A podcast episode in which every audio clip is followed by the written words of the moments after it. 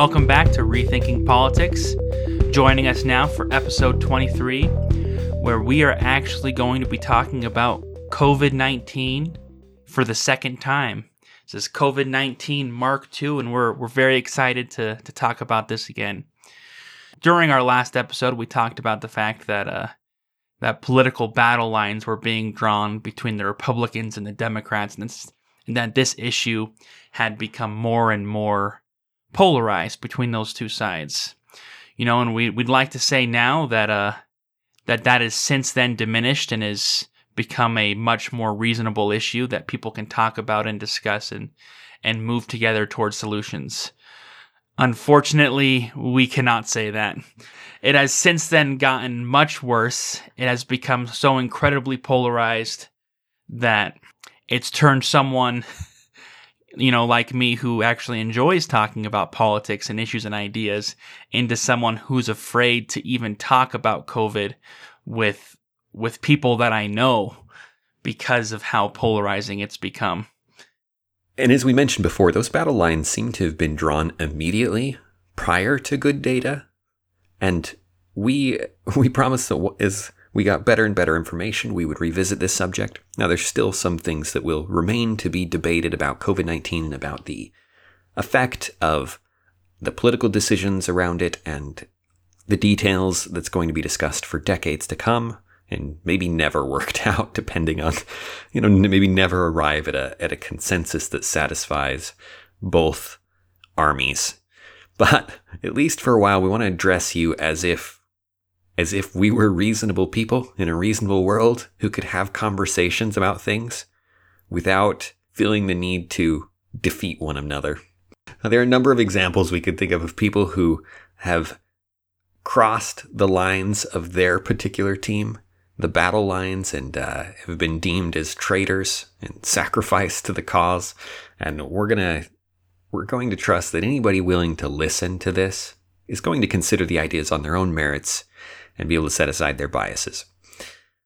So, the first point we want to make is one we made in our original episode. Yeah, we just want to recap what we talked about there real quick before we proceed to to some of the new information that we now have. We stand entirely behind the claims we made in the first episode. The primary point we made in that episode was discussing risk and what it means to live in a world where every choice you make is a trade off and where everything you do comes with some risk. Um, to choose to do one thing means you can't choose to do others. You have limited time, you have limited resources. As such, you live in a world where every step you take can be has its own perils, has its own ups, has its own downs, has its own benefits and costs. In the world today, there are a thousand, a thousand, I pick the number a thousand as if it's really big. There are millions, billions, probably countless, probably countless ways that your life and your health and your well-being are threatened at any given moment. There, there are a thousand diseases out there, right? There are thousands of, of ways you could have an accident as you jog down the street or as you drive to work. One of the most dangerous things that the average person does on any given day is drive to work or drop their kids off at school. Uh, car accidents are a, are a major threat. Um, heart issues are another huge one. But there are so many of them, and they're all going to be relevant at different times. And, and depending on where you are in life, they, the risk to you may be more or less. And navigating that risk is something that's so natural to life that we do it automatically. Uh, we, we are often making decisions about these things even unconsciously. And COVID 19 is another risk, and it's one that we, we counter at the cost of other risks, and that we focus on at the cost of not being focused on other risks. And as such, it's a trade off. And maybe that's a trade off that's worth making. And maybe it's a trade off that isn't. And maybe it depends on the person. And this is where we went with our original episode was that ultimately at the end of the day, what, what is worth risking for me is going to be different than what's worth risking for you. Some people get a serious thrill out of doing things like bungee jumping, right? Now, I have no idea what the actual threat of something, you know, what the actual risk of doing that kind of thing is. But there, there are people who are thrill seekers who, who live for the kind of moments that others would deem too risky. And they would count themselves as, as not really living if they completely isolated themselves from such risks. There are other people who can tolerate very little risk. These people are constantly looking over their shoulder. They're double checking as they leave the house to make sure they unplug the toaster so it doesn't spontaneously explode while they're gone. And they have all kinds of things bordering on paranoia that, that we might, that other people are going to deem as irrational, but it's a different tolerance of risk. And likewise, when you look at what's valuable to individual people, that's going to play a huge role. Each person values things differently. They might value the speed at which they get to work a little bit more than they value driving extra carefully, right? Because anytime you get into the car, you could decide that you're going to go five under the speed limit and that you're going to look both ways five times before you cross a road. Or you're going to. Are you saying you lane. don't do that now, Dan? I don't. or they're going to change a lane only after there are no cars in sight and there haven't been for a while for fear that they might there might be someone there in their blind spot that they didn't notice or a motorcyclist you know that that's that they can't quite see. You know all of these are possibilities that you could choose to do if you assess that risk and the value trade-off to be worth it. But when you get into the details of someone's life the risk they're assuming when they go to work when COVID 19 is out there. Someone, if you were to say, let's not let the government decide, let's let people decide for themselves, what, what some people would be comfortable with and the decisions they would make would vary quite a bit. And maybe it's because they don't think the risk is very high. Maybe it's because they're extremely healthy, or maybe because for their age category the risk is low, or maybe it's because it's much more risky for them to go without an income than it is for them to get coronavirus. Right? You're weighing two bad things there. No money with the threat of with with the safety of avoiding coronavirus, hopefully, and or money with the risk of getting coronavirus, right? This is a trade-off. And some people, it's not hard, right? Maybe maybe they're old and they're very wealthy. And it's really obvious to them that it would be a mistake for them to continue to do normal activities because of the risk. But somebody who's young and very healthy, who's desperately trying to get enough money for something particular, and who's on the brink of not having enough as it is, for them, maybe the numbers look different, right? This, this risk assessment at the end of the day is going to be individual and unavoidably individual because of the, the circumstances that go into it and the value because assessment of the people who are looking at it. Absolutely. And so so now looking at that months later, months after that first episode, we want to take a look at, at what that risk is now, especially as we have more data after after that first coronavirus spike has come and gone and and now we're coming into to to another another covid wave you know as as it were we can look at at the data from that first wave and gain some information about the risks people are facing. And everyone of course talks about the fact that you know coronavirus is is much more dangerous to those who are older, right? Everyone's everyone's aware of that fact. What's crazy though is when you look at the actual numbers how much of a difference there is between younger people and older people in terms of risk. You know, so this is data that we've gotten from the CDC's website. And of course, you'll notice right away that the numbers are lower than the, the reported numbers that everyone else uses. And that's because the CDC waits to confirm these numbers. And so they're always going to be a little bit lower. They're going to be a couple weeks out of date. And we talked about that last episode. So, so bear in mind with that. Yeah. And by the time you hear this, it'll also be, we'll be looking at a date that's over a week and a half old. Bearing all that in mind, you know, when you're looking at at the total deaths on the CDC, we're looking at around 240,000, which is obviously a lot. No one's arguing that. And as we look at this, we're not arguing that COVID isn't something that's real and that's and that's killing people. So please don't think that for an instant. But what's crazy is when you look at the age breakdown. You know, when you look at the fact that from ages 1 to 4 And then from ages 5 to 14, the number of deaths from COVID are minuscule. Ages 5 to 14, only 42 people in the United States have died from COVID. 42 of the 240,000. When you look at ages 15 to 24, it's 428. Compare that with ages uh, 75 to 84, 64,000 people have died from COVID 19. In fact, if you look at ages 65 and up, you'll actually have the majority of coronavirus deaths with with the, each of those 10 years having 51,000, 64,000 and 74,000 deaths respectively. The majority of deaths are in the older generations and for those who are younger, they the numbers are so incredibly low that so many other factors like getting in a car accident become a much higher chance of of killing you. And so if you're someone who's who's looking for for what the best thing is for you to do as you navigate risk with COVID-19, of course, you know, the first thing you want to look at is your own risk and depending on your age, that's going to vary greatly. Someone who's 15 and someone who's 75 shouldn't be responding the same way to this in terms of how much they consider that risk. And of course, whether or not you're interacting with people who are older is of course going to be a factor.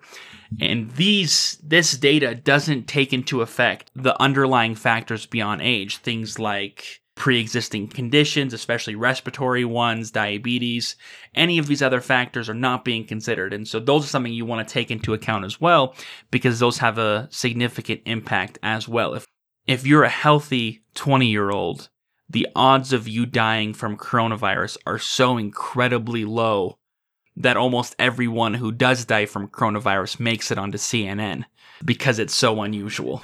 it is. It is. And and every time that happens, you can see a you know, it's reinforcing the idea that this is a threat to everybody. And make no mistake, it is a threat to everybody. But how large is that threat? Well, the difference in threat level between someone who's 15 to 24 and somebody who's 85 plus is 620 times. Right? 620 times the threat to somebody who's 85 or older than it is to someone who's 15 to 24. And the difference is even greater if they're younger than 15 to 24. Which, as he said, suggests something that, that should be obvious that this, that this poses almost no threat to very young people whereas it poses a massive threat to very old people. and that's that's just looking at age, as you said, just breaking down by age. A total of 58 people between the ages of 1 and 14, whereas you're talking 70,000 plus for people 85 and older. This is not a threat on the same scale, and that's I think that's counterintuitive for people, or hopefully that's as surprising to you as it was to us. Because when you, as you said, when you hear that it affects the old people more, I would have thought maybe it's two or three times as lethal. It's not. It's more like 600 plus times as lethal, you know, and depending on which age category you want to compare with which age category, it's going to be, it's going to be probably less than that.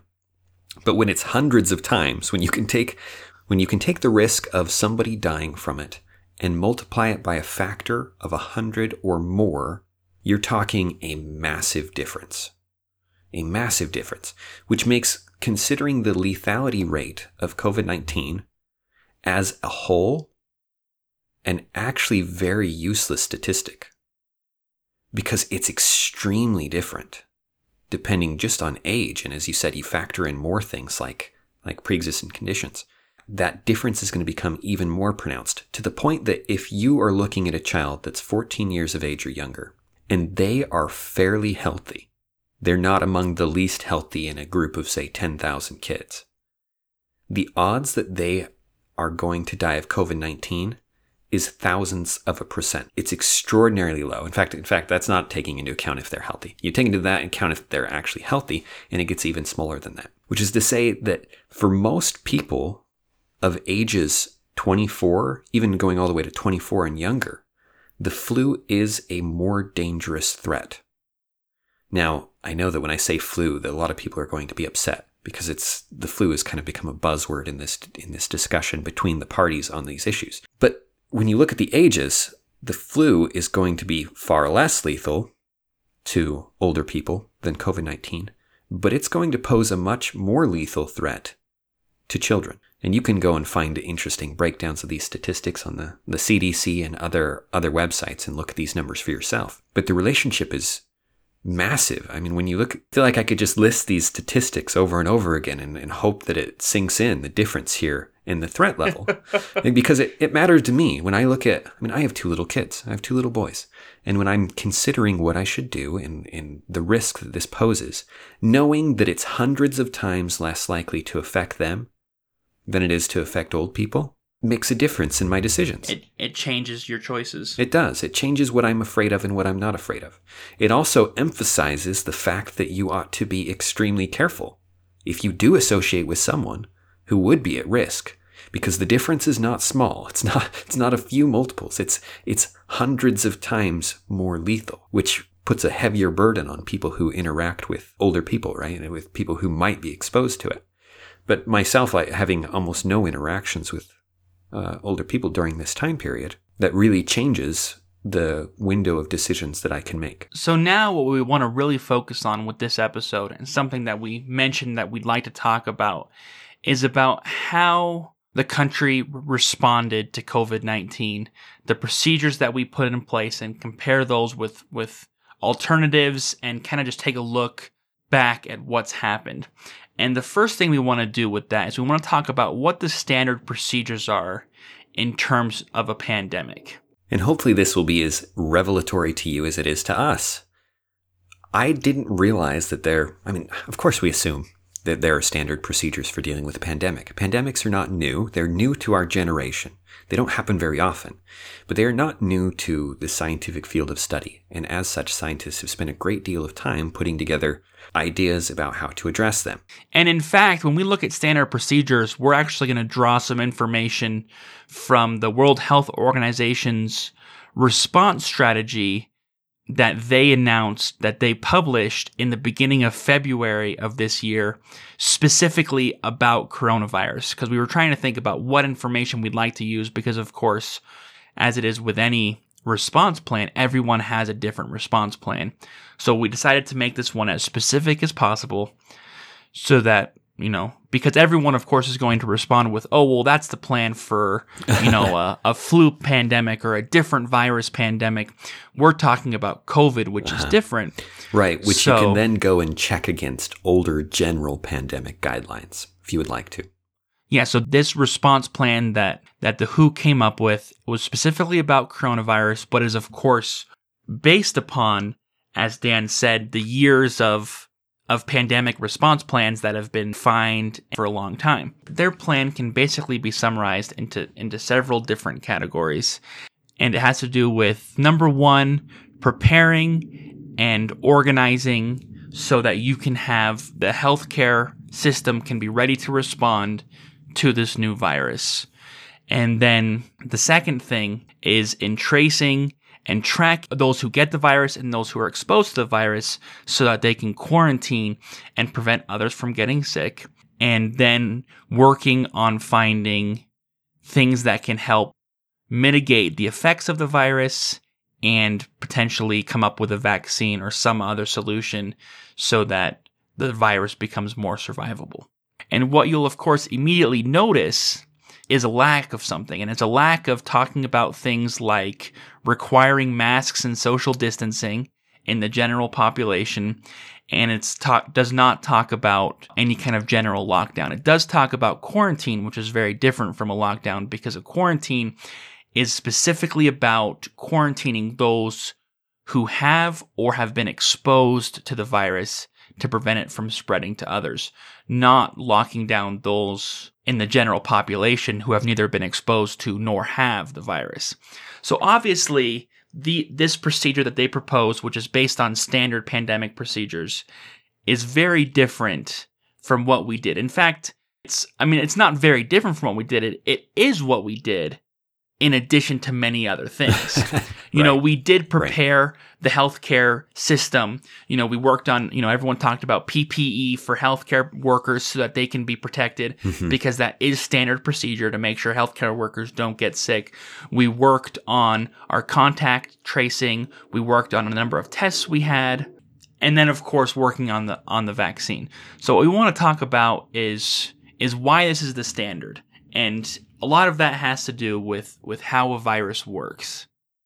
So one of the things that's interesting about viruses, and, and, specifically we're going to look at the flu again because it's the most common virus. You know, we experience it every year, and so looking at the trends that it has can be helpful to the degree that something is going to parallel the same behavioral patterns. And for reasons which we'll discuss more as we go, COVID 19 appears to be mirroring some of the patterns. A standard viral spreading is seasonal to a large degree, which is not to say it disappears in the summertime, right? It doesn't. You can get the flu in the summer, and when you do, you feel like you've been robbed. You feel like something's something in your life is you've been cheated out of something, right? Especially if you're a kid and in summer vacations going, it's it's injustice. But in the winter, it's going to be worse. And, and you expect this behavior. You expect the influenza or the flu to spread during the winter seasons. You expect it to die down as it gets warmer and as you get more and more sunshine. And it's so predictable in its spreading that you can actually predict to a large degree the number of deaths that are going to occur each year. And they call these, you know, they, they have a baseline where they try and measure excess deaths. And that's a weird term excess deaths. But when you have something as regular as the flu, you can start to get a regular charting of the numbers and how many people are going to roughly die each season. Now, some years you have bad flu seasons, and some years you have weak flu seasons. And years where you have a lot of excess deaths, meaning it was it was a bad flu season, a lot more people died than expected, then you can predict with pretty much, you can, it becomes very likely that the next year you are going to have a weaker flu season that's going to kill less people. And the opposite is also true. If you have a weak flu year one year, then the next year is likely to be worse. And this is an interesting thing that you can you can actually chart and is is very consistent aspect of virology that it comes and goes with the seasons, and that weak seasons are followed by strong seasons, and strong seasons by weak seasons. And the reason for that is pretty straightforward. This, while the viral strain changes and adapts, making it so you're never permanently immune to the flu, you do get temporary immunity to the particular strain that's spreading. So that if in one year a lot of people get the flu, they're likely to have some resistance to the flu next year, which means there's going to be fewer people exposed. It's not going to spread as much and it's not going to have as much of an effect. Now, of course, COVID is going to behave differently because, unlike the flu, there's a. We didn't have a last season. yeah, there is no last season. This is this is the first time, and so there is no there is no built up immunity. And so that's obviously going to have a different, so it's going to be a little bit different. And that's something that we saw with this first wave because what happens with an incredibly contagious virus like coronavirus, which we've seen is incredibly contagious, is that it is going to simply burn through the population until it reaches a certain threshold. Once a certain number of people have been exposed, when you don't just have one case, but you've got hundreds or mm-hmm. 1000s mm-hmm. it becomes almost impossible to stop, to isolate. And this is significantly different from other diseases that we've been worried about, like Ebola, for example, in Africa, where there were a very limited number of cases that they were able to isolate and prevent from spreading on a wide scale. Yeah, the contagious, the level of contagiousness is just crazy. Is incredibly high. Yeah. Is incredibly high with COVID nineteen, and so it becomes very difficult to do anything but let it burn out. And it's something that that you may be surprised at when reading the WHO's response is it talks about the fact that even doing things like stopping air travel between countries is not necessarily worthwhile that it's not even necessarily worth doing expect, except in special cases because of how contagious it is and how fast it's spreading that you're not going to be able to isolate from it. So, what you can do is you can limit the mobility of the people who are most vulnerable. And at this point, I think it's common knowledge that COVID 19, if it wasn't from the statistics we mentioned earlier, the COVID 19 is going to wreak havoc in nursing homes and places like and, that. And it did during this first and it wave. did, right? It did. When it got into a nursing home, it was terrible, and the, the fatality rate was extremely high. A lot of those people are 85 plus, and so according to these guidelines, what you want it to do when it burns through the population, as Brad was saying, is not burn through the vulnerable people, right? You want it, if it's going to burn through the population, you want it, you want to reach that level of immunity necessary to really hinder the spreading by having it burn through the people who are not going to be killed by it or, or are less, least likely to be killed by it. Luckily, COVID 19 has a real sweet spot for that. It's not like you're just half as likely to die if you're young. You're, as we said, many, many times, hundreds of times even, less likely to die than someone who's very old, making it a very low, somewhere between a tiny threat and a non threat for certain age groups. And if you then take the most vulnerable of those people out of the system as well and isolate them per se, you have them uh, take, you know, the kind of precautions that most people are taking right now. You have them isolate, you have them not going to school and not going to these other places. Then, as the virus burns through the people who it's extremely unlikely to harm, then we can get to that point where the cases turn down. And getting to that point rapidly, but not in a pace that would overwhelm the, the medical system, is the primary goal of pandemic guidelines as we have known them from the WHO reference that Brad cited to the past ones from organizations in years like 2019. Those are the recommendations you're going to find with no lockdown. Yeah, and, and here's an analogy for for pandemic response. It's very similar to say a hurricane response plan, where when a hurricane comes in, the plan is not to send uh, send troops out to the uh, out to the shoreline to try and quickly build build walls to stop the hurricane, to stop the waves, and to stop the wind from coming in and causing devastation. Because the understanding is that no matter what we do, this storm is coming. This storm's going to hit. So instead, what we have to do is respond as effectively as possible to help people weather the storm. And it's the exact same with this virus we cannot stop the virus from from coming you know and and we tried we and tried. it and it and it didn't and it and it failed because it's just simply not how it works it's about as effective as trying to stop a hurricane but what you can do as dan is saying is things to help mitigate it and the thing that's interesting is the fact that in many ways the effectiveness of these lockdowns and mask mandates have been hard to see. It's been hard to see the effectiveness of them.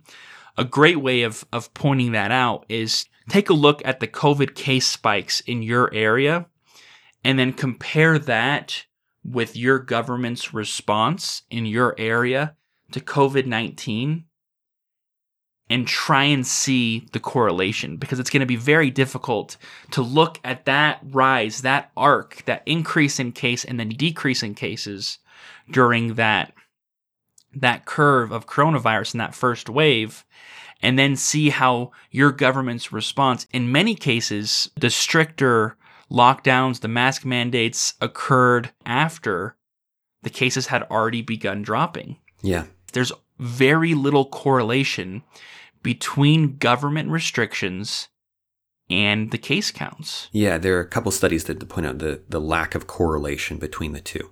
A lot of the times we've we've assumed in a lot of cases that it was the lockdowns that stopped the spread, which is what turned the numbers down. But as you said, when you actually look at when the lockdowns come into play and the trends that are happening, that those do not line up. In fact, the turning point came before the lockdowns were put in place in so many cases. And when you realize that what's happening is that it's burning through the population, that begins to make sense. That in a lot of these cases where there were you know, a record number of cases every day and and there was a, a serious problem with the number of cases that then led to stringent lockdowns, the trend turns first, then the lockdowns come later, and it doesn't seem to affect the downward trend. It doesn't seem to increase it. It doesn't seem to, to turn it in any way. Which is not to say that lockdowns or mask mandates have no effect at all. It's merely to say that the larger trends that we're looking at don't seem to be explained by them. Yeah, the primary cause of the rise and drop in these case counts is not lockdowns, is not mask mandates, but is instead something else. And what we're arguing and what the evidence what the evidence clearly indicates is that the real mover of that is actually the virus itself and how mm-hmm. the virus responds to number one, burning through a certain percentage of the population, and number two, the seasonal nature of the virus. That as summer started, as it started warming up, the case counts dropped. And as we've approached this winter, the case counts have gone up again. Learning these things has been refreshing for me because because I've we've looked at this virus for a long time. I mean, there's lots of information out there. There's lots of trends. Um, there's lots of data about you know the threat it poses to you. Um, recognizing the level of risk that it poses roughly for you and for your family is really helpful. Recognizing that the broader trends can be explained by standard viral behavior is helpful. It's at least helpful for me in getting the big picture. To be able to say, okay, I can see that the trends here, that it spikes, it's extremely contagious, it's very difficult to stop. It spikes as it burns through a, a, whatever threshold of the population is necessary, which may even vary from population to population. And then it starts to trend downward, and then you get a small amount of, of cases that are fairly steady. And then thinking even more bigger picture with the seasons, over the summertime, it goes down a ton. Especially there over the summer, you get a lot of the mask mandates and some more lockdowns during a time when the cases are extremely low and not increasing. But even during the summer, the virus is not completely no threat, right? It's still there. It's still having an effect. It makes it really hard to look at the data. Like if everybody got it at the same time and you could look at the same trends in every state and the same trends in every country, this would be much easier to sort through. mm-hmm. But you have to consider when is their first exposure because their first exposure is going to be very different than their second exposure because it's going through with no immunity and it's got to get to that threshold. And then you could say, well, as we hit winter this next year, which we're getting into right now, we expect the cases to increase because this is going to be a part of the seasonal illnesses. And as these cases increase, depending on if you are in a place that has already had it, or if you're in a place that's getting it for the first time, that's going to look very different over the next few months. Yeah, the mortality of that second yes of that wave is going to depend whether or not it's the first or second wave. Yes, so places that have already had the first wave right now that are getting a second spike are going to have a much lower mortality. In fact, in some of those places the mortality is extremely low. Some people are looking at it and this is something that again we're going to have to wait on perfect data that comes later, or at least better data. We'll never have perfect data, but data that comes later. But in a lot of these places that are getting it for the second time, the fatality seems to have dropped truly to rates more comparable with the flu. And that would make sense of what we know of viruses, right? Having already had it go through the population, you're going to have some exposure to it. A lot of people are going to have immunity to it. And as they get it a second time, you're going to get a weak flu season. You're going to get a weak season of this virus that's going to balance out in some way that initial part where it tore through us, where we had no immunity, no resistance. I just want to articulate again that the goal of pandemic guidelines as we understood them before lockdowns started to become popular. The goal of a lockdown originally was to allow people the time necessary to assemble the, the physical tools, the hospital equipment, the PPE necessary to address things and at times to avoid overwhelming the hospital system.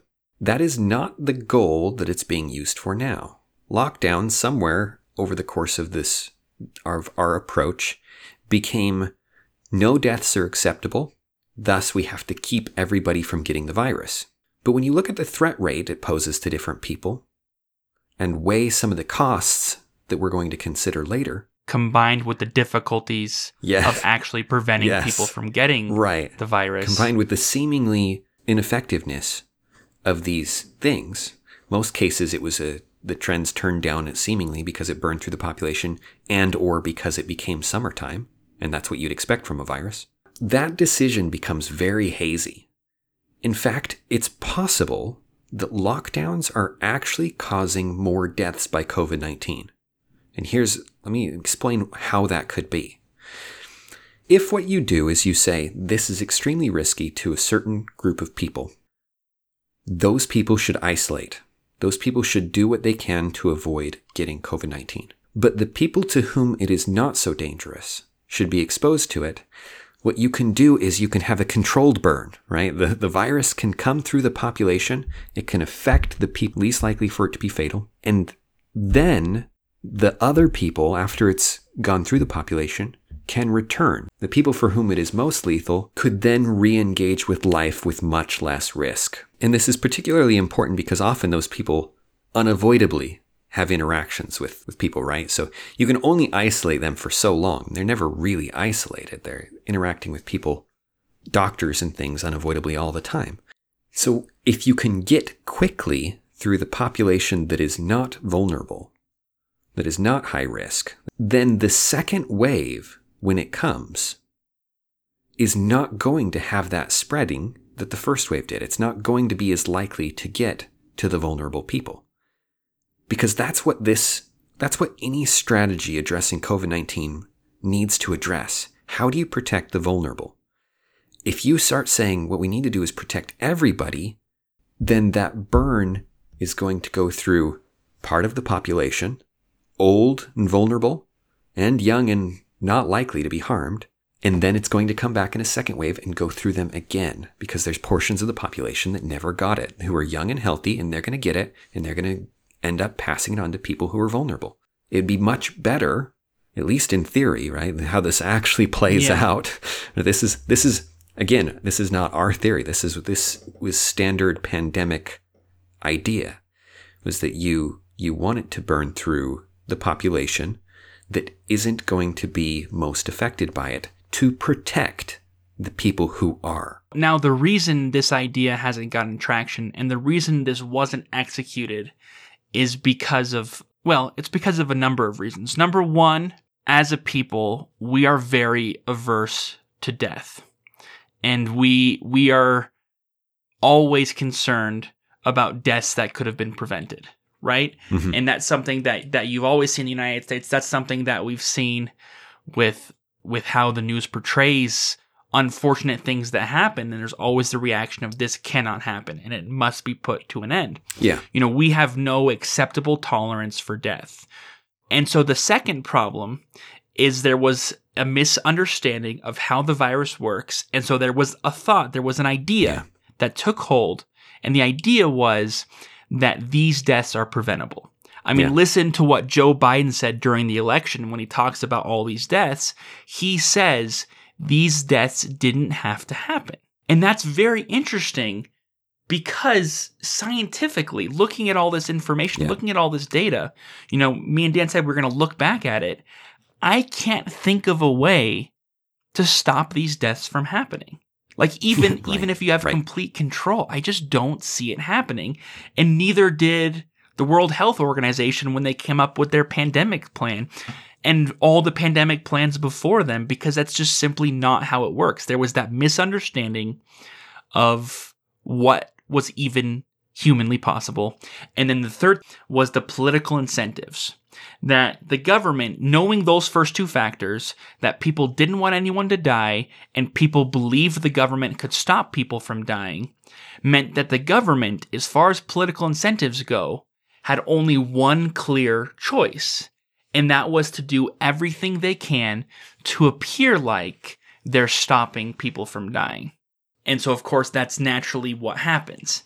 Is now all the government, the, the politicians are doing everything they can to appear to be stopping the virus. And you can look at it now because many governors, many politicians do argue hey, the death count is right now in the 200s of thousands. If we hadn't locked down, if we hadn't done mask mandates, that would be two or three times as high. And so those are all the lives that they that they've saved hypothetically, even though they have not done any studies to demonstrate that fact. They they have no evidence for these claims. It's just speculation. But what you, we do have is many, many years of dealing with pandemics around the world and the science that has gone into studying them that concluded that lockdowns were not a good choice. I don't know how surprised you were, Brad, to find that I am still reeling a little bit from the fact that the WHO and the CDC had guidelines that suggested these things before the pandemic, and that we've since changed our procedures. Uh, that the evidence pointed towards these approaches, and that then we are now doing something different. That should be common knowledge. That should be common knowledge. And you can verify that. You can go look at pandemic procedures and how to address them from documents that are older than this year, or even as recent as Brad, the one Brad cited of February. And it's interesting to see, you know, the WHO, for example, as their story changes as time goes on, as, you know, groups like the CD, CDC that these organizations that are have a strong relationship with these governments with how people are react to this virus and all of a sudden that playbook is forgotten and now the CDC and WHO all strongly encourage lockdowns, mask mandates, anything to slow the spread and to stop people from getting sick. Yeah. And it's interesting to see that. And the reason we're seeing that, I think, is because once again, we talk about incentives. These organizations are working for people. They're working for government organi- government bodies. They're they're working for for grant money and for funding. And right. and so those who are countering that argument do not get any of those things.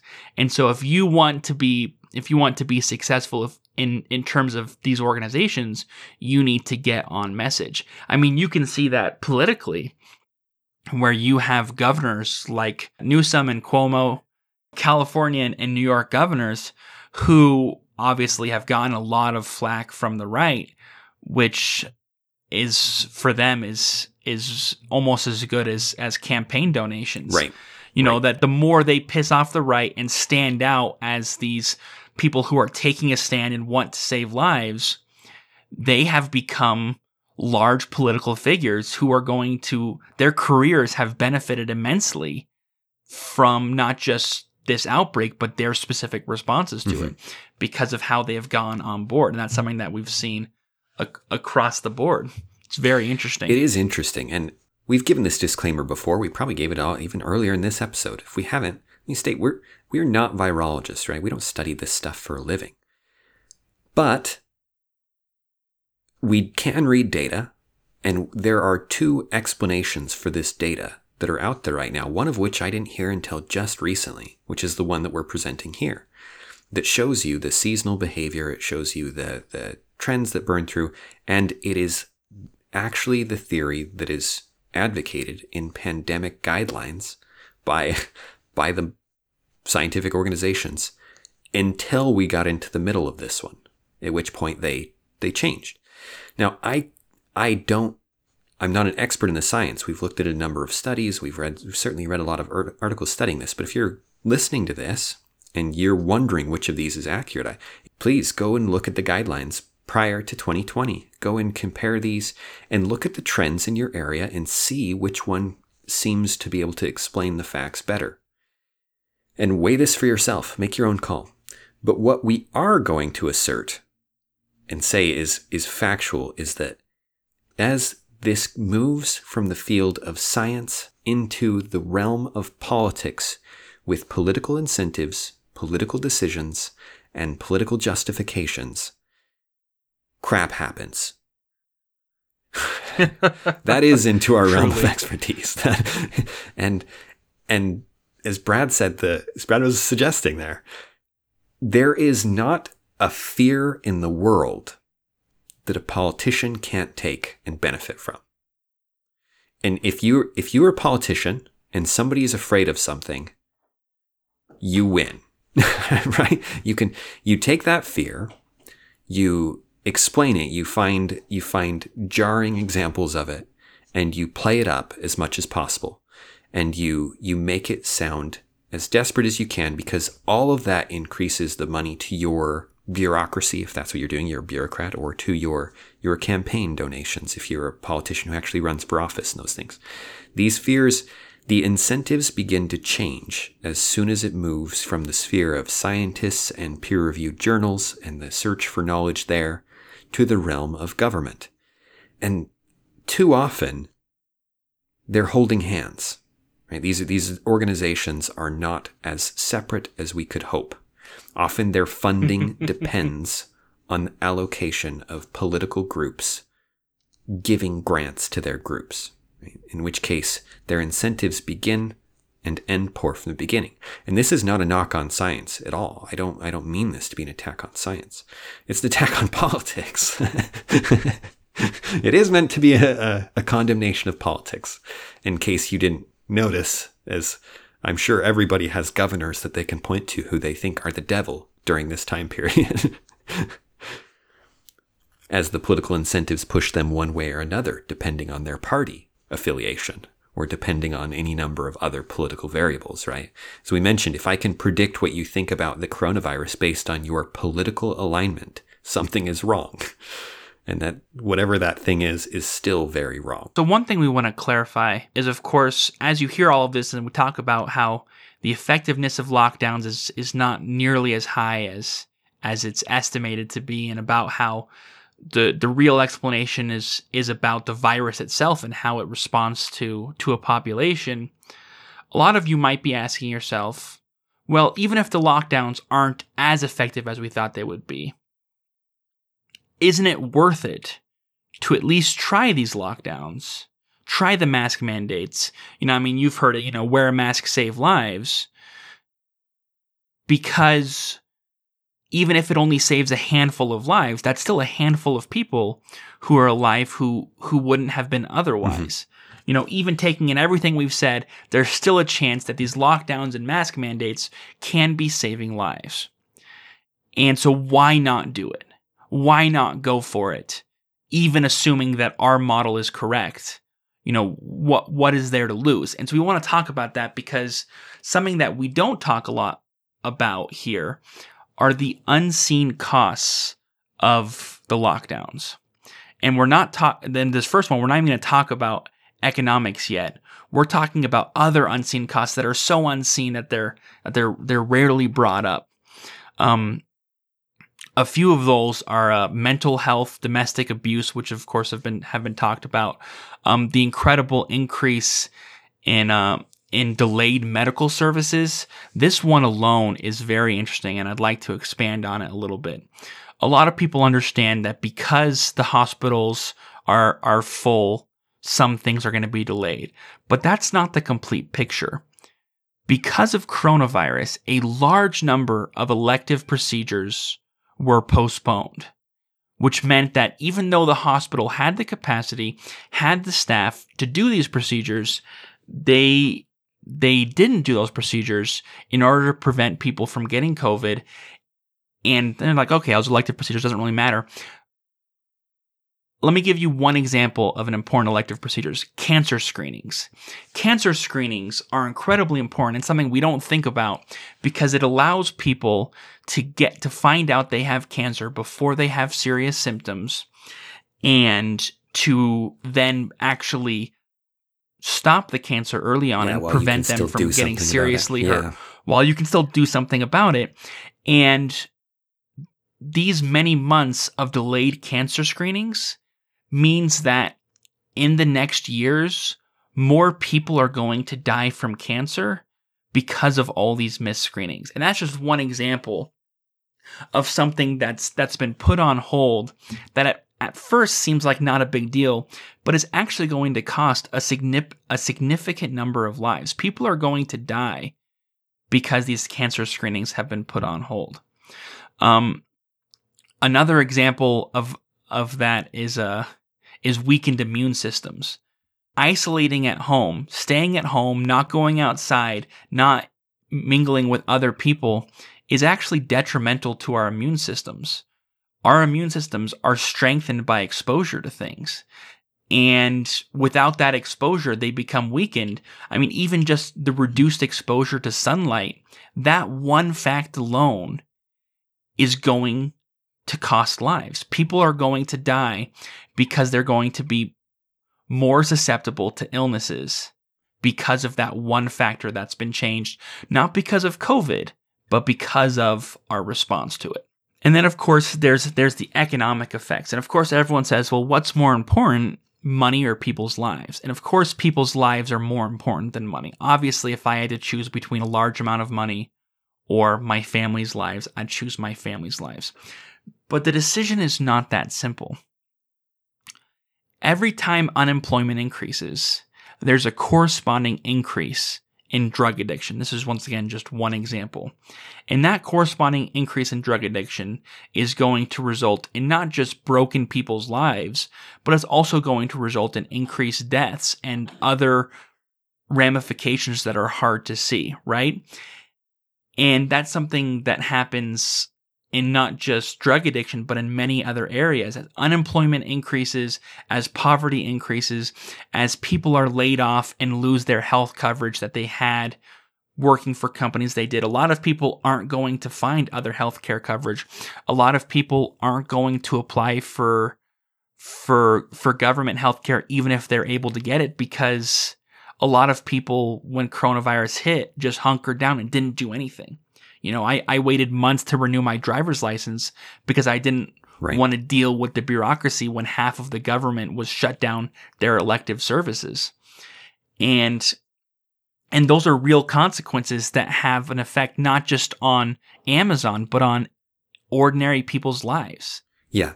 It's a, it's affecting people and it's going to affect people for years and years to come. We can't give you numbers of how many people are going to die from this because we don't yeah. know. We don't know how many people are going to die, and we're not going to know for years, but we know that it's going to happen. This is real. Like these these deaths, even though they're harder to see, right. doesn't mean they're not happening. And doesn't mean they're not going to continue to happen. And so to argue that we might as well lock down and, and do whatever we can is not accurate. And for the record, in terms of, of the masks, I'm not saying that people shouldn't wear masks. No, what we're talking about is the government restrictions that are negatively impacting people without clear benefits. Yes, without clear benefits and, and obvious trade offs that they're going to have. And as such, it's, as, as you talk about that, there's, there's one effect. There's a lot of ways you can think of this. Uh, the saddest thing I've seen during this pandemic was uh, a protest where a bunch of people in a nursing home wouldn't go back to their rooms and they all went outside and they had made signs talking about uh, things like let, let us see our families, things like that. Um, you think of the, the personal cost to people who can't, in hospitals, who can't be with their dying family member or whatever it may be. Um, these things are they may not be measured in deaths directly, but the point of life is not to live. The point of life is to pursue happiness. It's to find, in some ways, it's a question you answer yourself, right? But whatever it is, it's never merely living. And as such, you use, you use the stuff that's produced, the wealth, to pursue that thing. Often, wealth, we're not talking like extra nice vases, right? That can sit in your sit on your wall. That's not what we're trading in exchange for lives. What we're trading is things like your kid being able to go and learn karate. Yeah. Right, during this time. And you being able to be to go and and actually be with someone who's dying. Or in many cases your kid being able to go to school at all. right, and right. To, and to see kids trade-off. his age to right. hang out with their friends instead of being at home all day without that human connection.